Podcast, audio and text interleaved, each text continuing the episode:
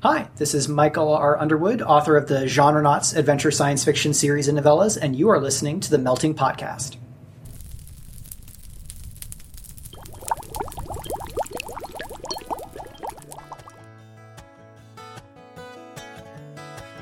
You're listening to the Melting Potcast a writing variety show featuring a little of everything from everyone. everywhere.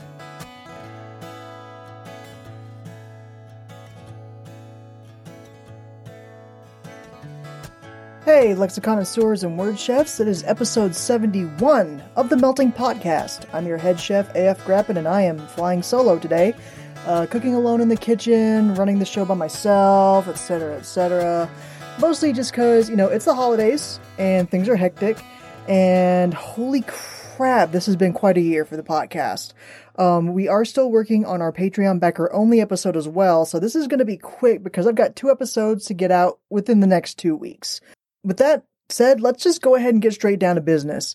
We have a fantastic story for you. This is kind of being considered our Christmas episode. Yeah, we're 10 days early, but that just means you're going to have 10 days to listen to it, so you'll listen to it 10 times before Christmas, right? Yeah, I'm sure that's how this works. And honestly, this story that we have is something that I think you would be interested in listening to like 10 times. This is a really, really great story. We've got a main ingredient story by a new word chef who has been a fan of the show for a few years now. And this story is loosely based off of one of our prompts. It's based slightly off of prompt number 16 The sounds on top of the roof suddenly stopped. So please enjoy this gift to you.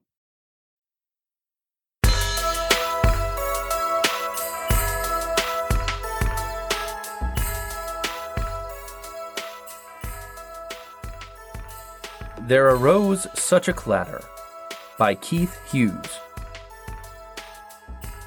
Twas the night before Christmas when all through the house not a creature was stirring, not even a mouse.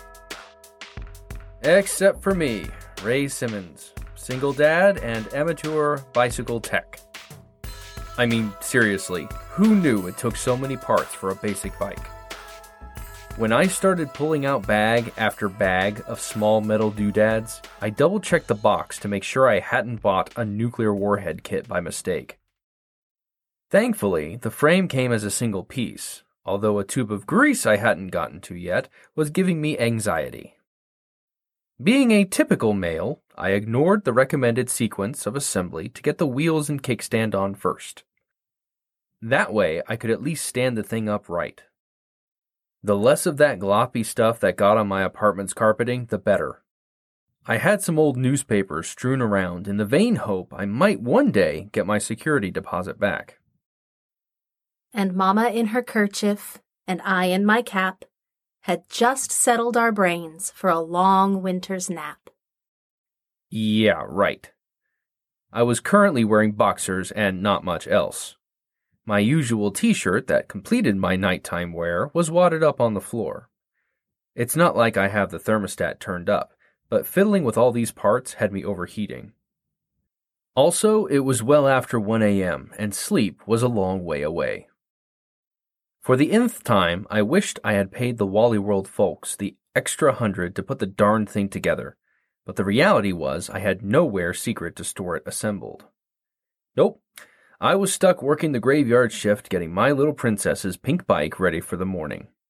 I just hoped she didn't wake to find me sleeping here with newsprint on my cheek and the cycle only half done. When out on the lawn there arose such a clatter, I sprang from my bed to see what was the matter. My apartment is rather odd because it is one half of what used to be a single ranch style home. Under the current configuration, my portion was a decently sized two bedroom unit, and it had the benefit of no one living above us. When something hit the roof with all the energy of a B 52 coming in for an emergency landing, I expected it to come right through the ceiling and into my living room. After the initial pounding, there were a few more taps and slight thumps before all went silent again. I checked Emily's room to ensure that she remained asleep. Just once more, I was grateful for her natural ability to slumber through most anything. I ducked into my bedroom to slide on my jeans and plucked my t shirt from the floor as I made my way to the front door. A voice reached me, clearly filtering down from the roof. The speakers seemed to be performing an inventory of every swear word I'd ever used, along with a few new ones I'd missed.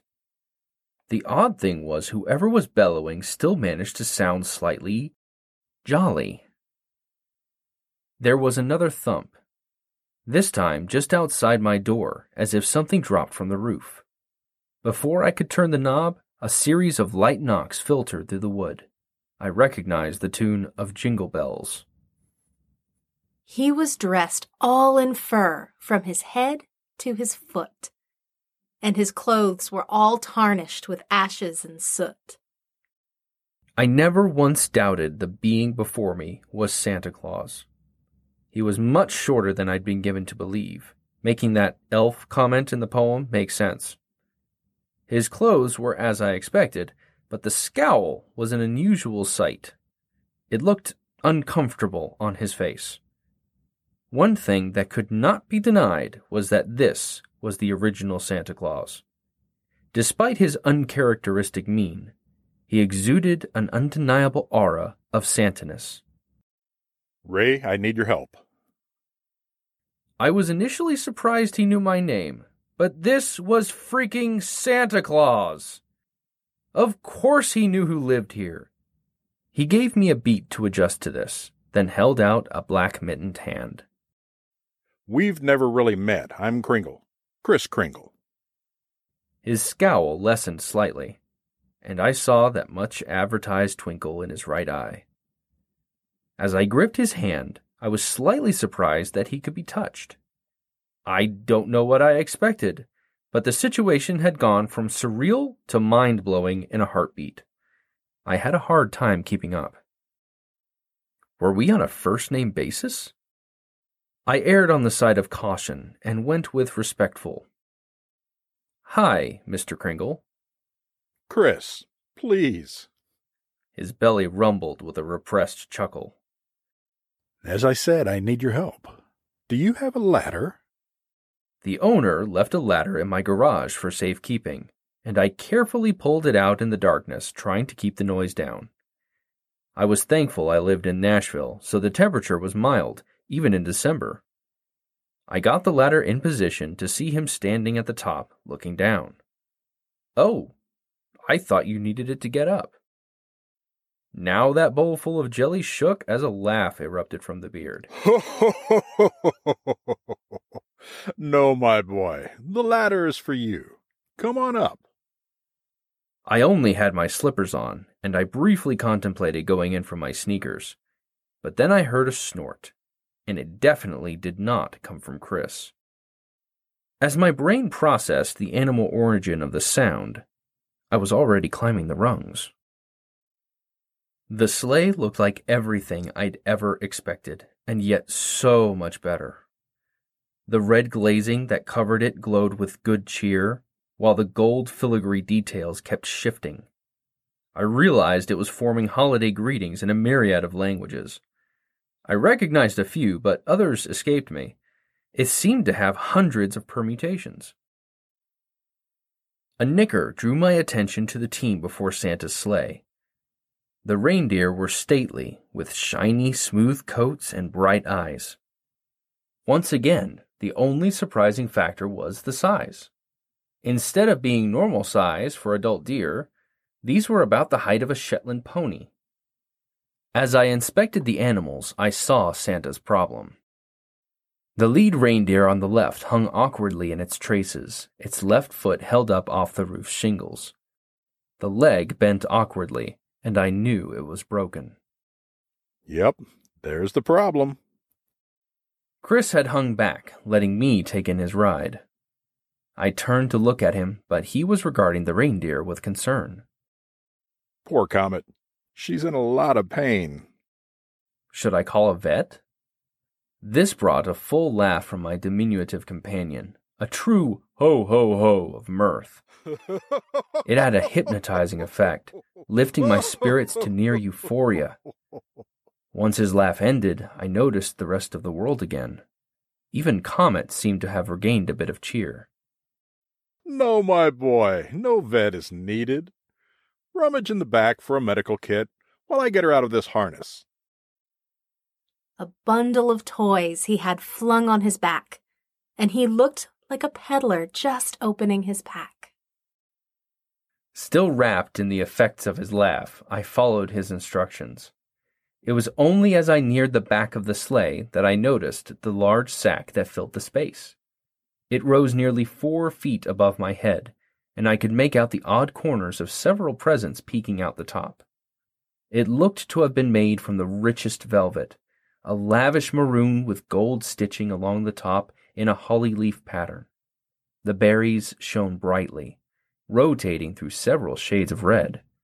A rope made of silver strands was looped under the opening, keeping it from spilling out its contents. Peering over the edge of the sleigh, I could see a space between the sack and the inside of the vehicle. There were two plastic boxes mounted there, both adorned with a red cross. One had a piece of lime green masking tape on it with reindeer written in bright red letters. I grabbed it and rejoined Chris at the front of the team. He spoke not a word, but went straight to his work. Comet now lay on the roof on her good side, Chris gently holding the damaged leg straight in a bid to ease the animal's pain. I knelt at his side and snapped open the latches on the medical kit, but when I lifted the lid, I froze. I had expected gauze and bandages, maybe some splints and ampules of medicine. Instead, it looked like a Christmas care package with bright multicolored wrapping paper and bows, bulbs of liquid that bore a picture of a mug of hot chocolate, and frosted Christmas cookies. Perfect. I glanced up at Chris in confusion as he beamed at me. Feed her a cookie. I picked up one of the confections, which looked quite good. I gave St. Nick a quizzical look, and he nodded. The reindeer gulped it down enthusiastically, then relaxed with a sigh. It contains a pain reliever. Don't eat one, or you'll be sleeping for hours. Now that he mentioned it, Comet did seem drowsy, although she wasn't totally asleep. Her eyes closed halfway, infused with contentment. We need to move quickly. Her metabolism will burn through that in just a few minutes. Grab her torso. I did as instructed, and he pulled on the leg. Comet's eyes widened from their stupor, and she gave a small bleat of alarm when the bone slid back into place with a small clack. Easy, girl. I followed up on his words with soft strokes on her flank. The sight and sound of the bone moving had me thinking I might hurl, and I certainly didn't want to puke on Father Christmas. But the jolly old elf didn't give me time to focus on my reaction, and I managed to keep my gorge in place. What followed was much like every surgery scene I'd seen on TV. Instead of a doctor asking curtly for scalpel or forceps, I supplied Chris with wrapping paper and bows. He wrapped these around the break in a manner better than any present I'd ever put together. When he had it all in place, he asked for a gift tag. Once that was affixed to the packaging clad leg, the material crackled as it shifted from its pliable state to something harder than a candy cane. After a moment, Chris gave his handiwork a small rap with a knuckle and was rewarded with a hollow sound. Comet nickered her approval and nudged his arm with her snout. Could you sit with her a moment, Ray? I'm going to shift the team around so she can be in the back. It'll be easier for her there. Sure, I said, coming around to sit by her head. She nudged me, and I ran a hand along her snout. Comet made a contented sound, so I kept it up until Chris returned. By that time, she had her head in my lap. He grinned at me, then pulled one of the hot chocolate bulbs from the kit and put a rubber nipple on it like a baby would use. Here, give this a shake and then feed it to her.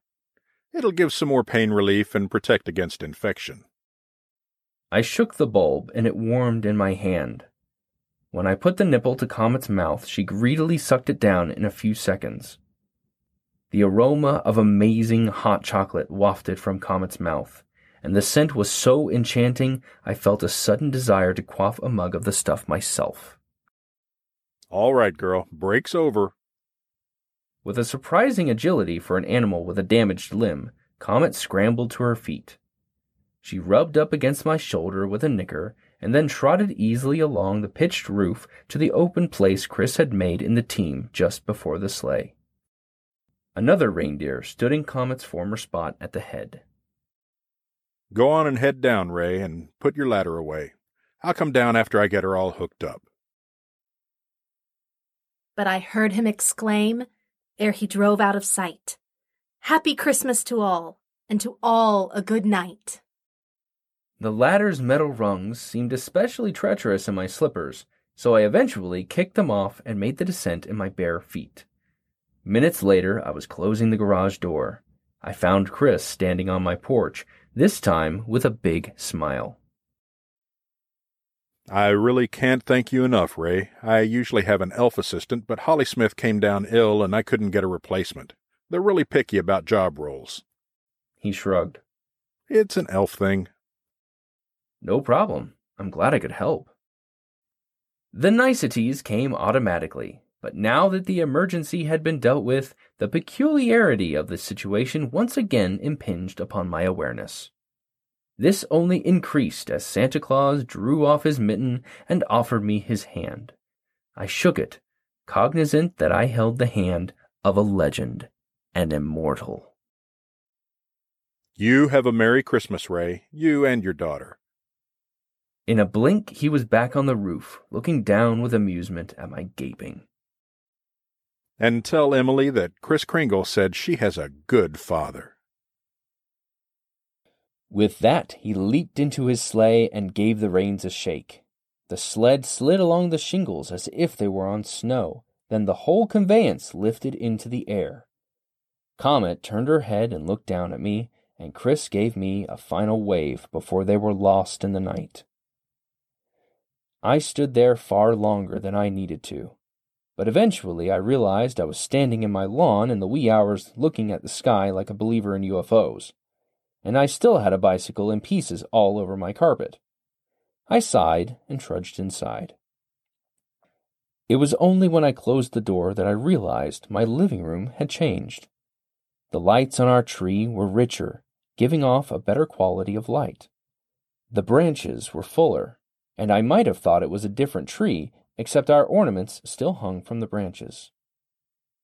Sitting on its kickstand directly in front of the tree was the bicycle, fully assembled and bearing a large red bow. A myriad of other presents ringed the tree, far more than I had bought. I recognized the shapes of some and knew the few that I had stashed in my closet were now expertly wrapped and part of this fantastic assortment. I also saw one or two with my name on it and felt an anticipatory impatience that made me feel like a child again. The cuckoo clock chimed two, a reminder that I should be getting to bed, but my mind was ready for anything but sleep. Instead, I fired up the single mug coffee maker and slipped a hot chocolate cup into it. What came out was creamy, frothy, and the perfect beverage for a night like this. I sat on the couch and sipped the drink, thinking that Emily would never believe me if I told her about my late night visitor. Then I had to laugh at myself, because she was a believer of all things Santa. She would eat this tale up, taking it as proof of Santa's existence. As I finished my seasonal drink, I realized that, in part, was just what events had given me. I had to admit that there were things in this world worthy of wonder and awe, something that did not really factor into my everyday adult life. I now knew that not all childish beliefs were foolish flights of fancy. As that idea soaked into my whimsy starved soul, I experienced a rush of contentment. It broke over me like a wave, providing far more warmth than my mug of cocoa. I had already received my best present for this holiday season, and I grasped an awareness of infinite possibilities. After all, wasn't that what made children everywhere treasure this holiday so much? Merry Christmas, indeed.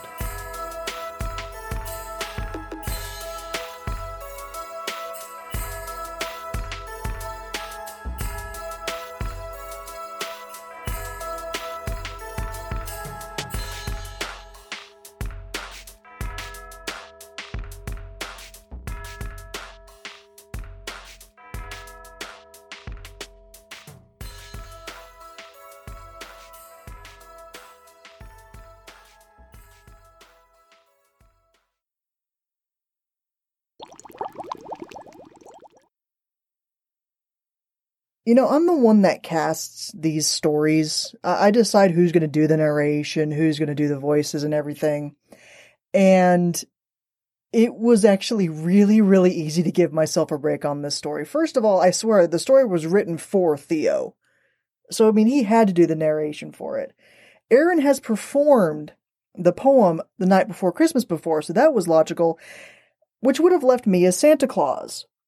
But the podcast's really good friend Jeff Brackett just has that perfect voice, and he did Santa Claus like 65 gazillion times better than I could have. So, uh, everybody who knows Jeff Brackett, please send him your thanks on Facebook, on Twitter, on any social media platform. Give him huge thanks for being Chris Kringle for us. Um, Keith, that was an amazing story. Thank you again for that gift. Speaking of gifts, if you want to buy, you know, an ebook or audiobook or paperback book or just any other kind of book for a friend for, you know, the upcoming holiday, which shall remain nameless, Christmas, maybe consider getting this one right here.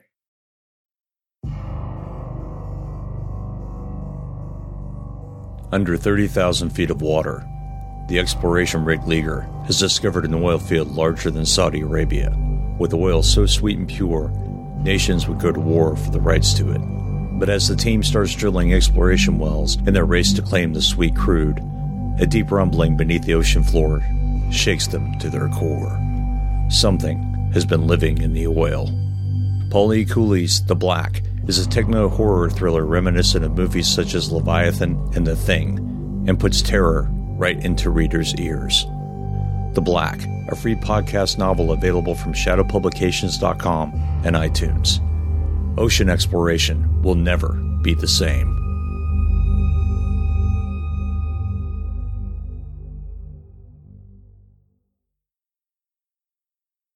You know, one thing that sucks about flying solo is that I don't have anybody to play off of. I don't have Aaron to bother. I don't have Aaron to bother me. I don't have Theo to annoy.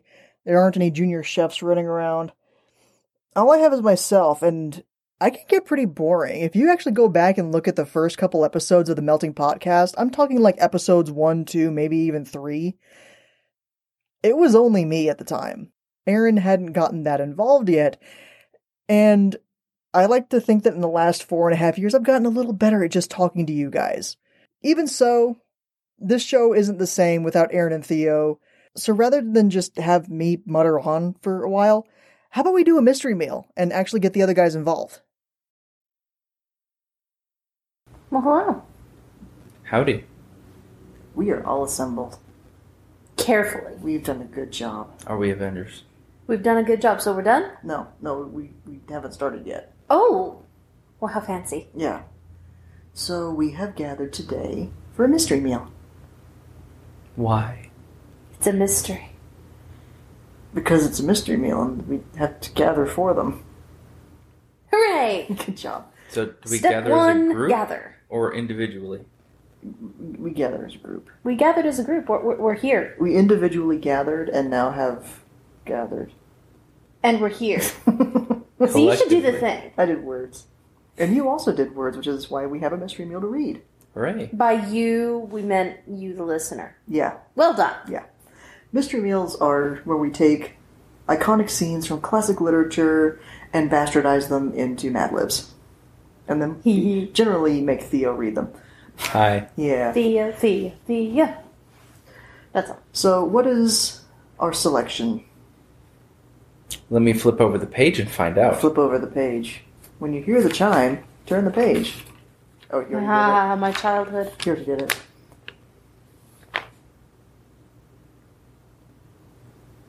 What's the selection? Is it air or ire? Air. Air. Air.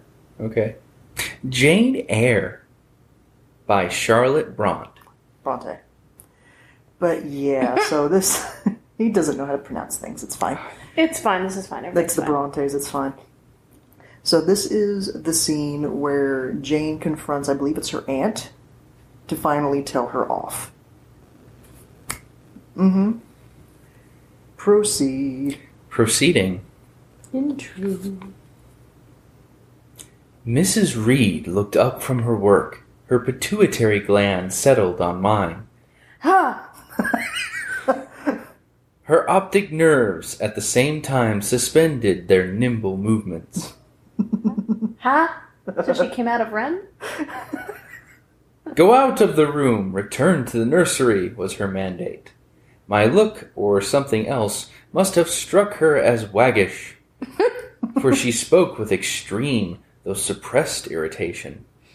I got up, I went to the door, I came back again. Discombob- I discombobulated to the window, across the room, then close up to her. Blurt, I must. I had been trodden on severely, and must turn, but how? What strength had I to dart retaliation at my antagonist? I gathered my energies and launched them in this multicultural sentence. Ooh. We're progressive.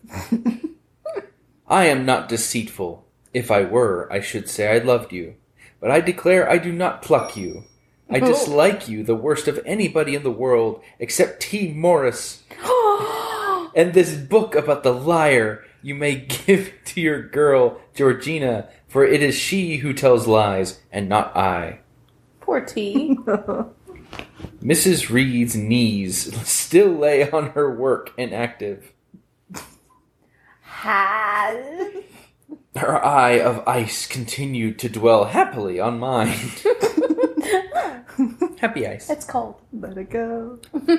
Mm. What more have you to say? she asked, rather in the tone in which a person might address an opponent of adult age than such as is ordinarily used to a child.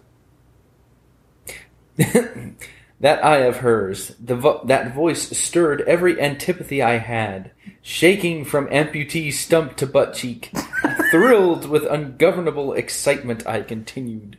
Amputee stump to butt cheek. You've never trembled that part of you? it's just your femur. Wow. Mm. I am glad you are no relation of mine. I will never call you grill mistress again as long as I live. I will never come to swim you when I am grown up. And if any one asks me how I liked you and how you stuffed me, I will say the very thought of you makes me sick, and that you treated me with miserable cruelty. How It's true though. How dare you affirm that, Jane Eyre? Air. Air. you can tell I haven't read this before. Mm. Even if you had, still probably pronounce it wrong in your head. How dare I, Mrs. Reed? How dare I? Because it is the truth. You think I have no breakfasts, and that I can It's, do it's breasts. I, breakfast, I, I know. I was being a. Continue. And that I can do without one bit of love or kindness. But I cannot live so, and you have no pity. I shall remember how you thrust me back, mockingly and acrimoniously thrust me back into the red room and locked me up there to my dying day, though I was in agony, though I cried out while suffocating with distress, Sweet zombie Jesus, have mercy, Aunt Reed! and that punishment you made me suffer because your wicked boy struck me, knocked me down for nothing. I will tell anybody. Car. I, I will tell anybody who asks me questions this exact tale. People think you a good woman, but you are a bad, hard-hearted. You are rugged. All right then. Rugged. Ere I had finished this reply, my nose hair began to expand, to exult, with the strangest sensation of freedom, of triumph I have ever felt. It seemed as if an invisible bond had burst, and that I had struggled out into uphoped, unhoped for liberty. Not without cause for was this sentiment. Mrs. Reed looked frightened. Her work had marched from her knee. She was lifted, lifting up her antenna, antennae, rocking herself to and fro, and even twisting her face as if she would cry. Jane, you are under a mistake. What is the matter with you? Why do you tremble so violently? Would you like to drink some cake batter? no, Mrs. Reed. Is there anything else you wish for, Jane? I assure you, I desire to be your telephone directory. Not you. You told Mr. Brocklehurst I had bad char- I had a bad character, a peevish disposition, and I'll let everybody at Uranus know what you are and what you have done. Jane, you don't understand these things. Children must be corrected for their faults. Deceit is not my fault, I cried out in a savage, electrified voice. Oh, she auto tunes. but you are passionate, Jane. That you must allow. And now return to the nursery. There's a dear, and lie down a little. I am not your dear. I cannot wince. Send me to school soon, Mrs. Reed, for I hate to live here. I will indeed send her to school soon, murmured Mrs. Reed's sotto voice. Sotto voce? Mm-hmm. Sotto voce? Mm-hmm. Okay. Voce. Yeah, okay. It's Like, Italian. Kind of like, Yeah. oh, whoa. Oh, wow. It's an aside. Yeah. And gathering up her work, she abruptly peed the apartment. Ew. She had to reassert dominance.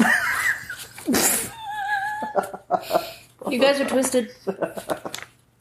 twisted. Uh, so, as always, keep your eyes open on the Facebook group and on Twitter for suggestions and requests for the next mystery meal. Thanks.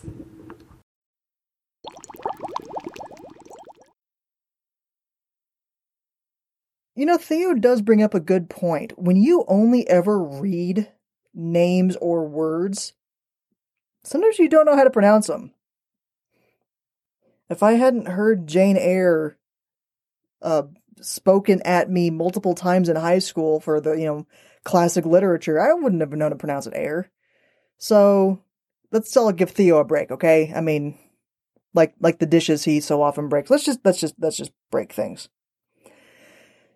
Speaking of breaking, I think it's time for me to, to, to break down this episode and call it quits. So I'm going to give you a really quick spiel, uh, the usual stuff at the end of episodes. Um, again, thank you so much for listening. 2018 has been absolutely crazy for the podcast, and we still have one more episode to go. That's our Patreon backer only episode, which will be up before December 31st. We've got some great stuff in store for you. Now, that's not in our regular feed. You can only get access to the Patreon backer only episode if you are a Patreon backer. Uh, you can become a backer for as little as $1 an episode at patreon.com slash the melting potcast. $1 an episode gets you physical swag. It, it gets you our Patreon backer only episode.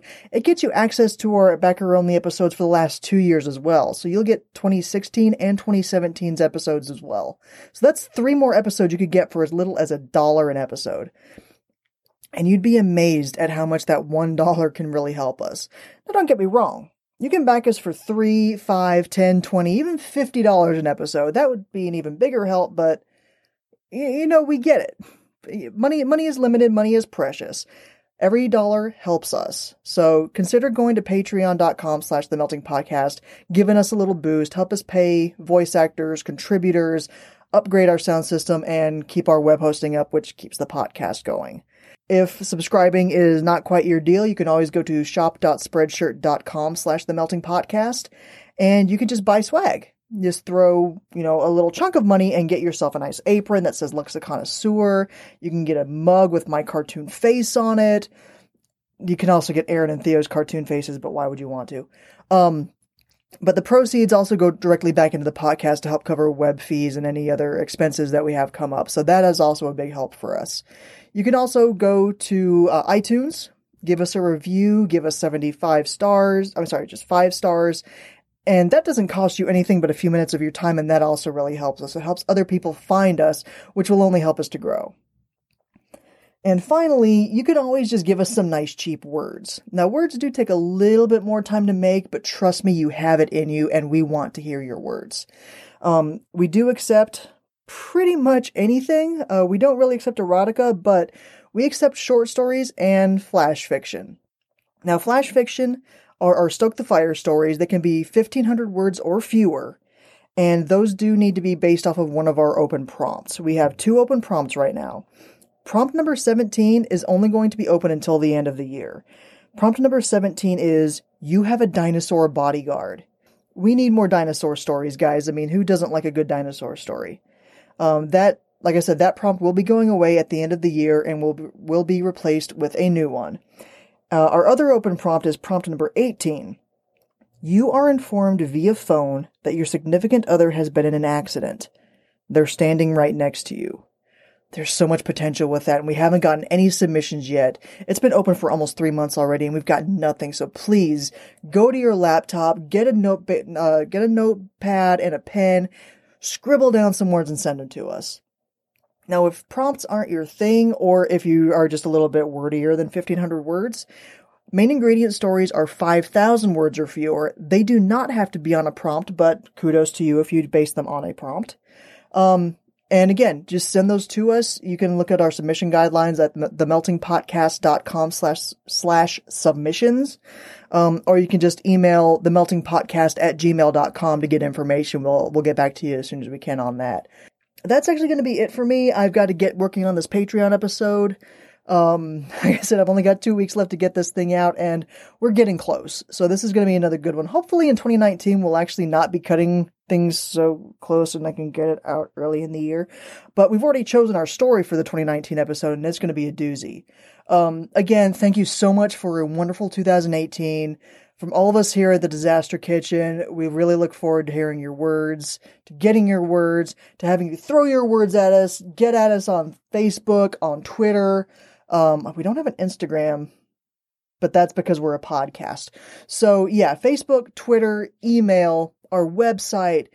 Get in touch with us. We'd love to hear from you. We'd love for you to be involved in our mystery meals and other things that we uh, have audience participation for. If you're an author and you want to be interviewed, let us know. Contact us. We want to have you on the show. We want to put your words and your creativity out there. So let us be your voice. Send us stuff and we'll use it to feed the masses. Thank you for listening to the Melting Potcast. You can check out our website with submission guidelines and current prompts at themeltingpotcast.com. You can also find us on Twitter at Melting Potcast. Or you could email us. The Melting Potcast at gmail.com. The Melting Potcast is released under a Creative Commons, Attribution, Non Commercial, No Derivatives license, which means you're free to copy it and share it as long as you don't change it, don't sell it, and always link back to the website. Sound effects are by the Free Sound Project. And our theme is by Drew Rich Creek.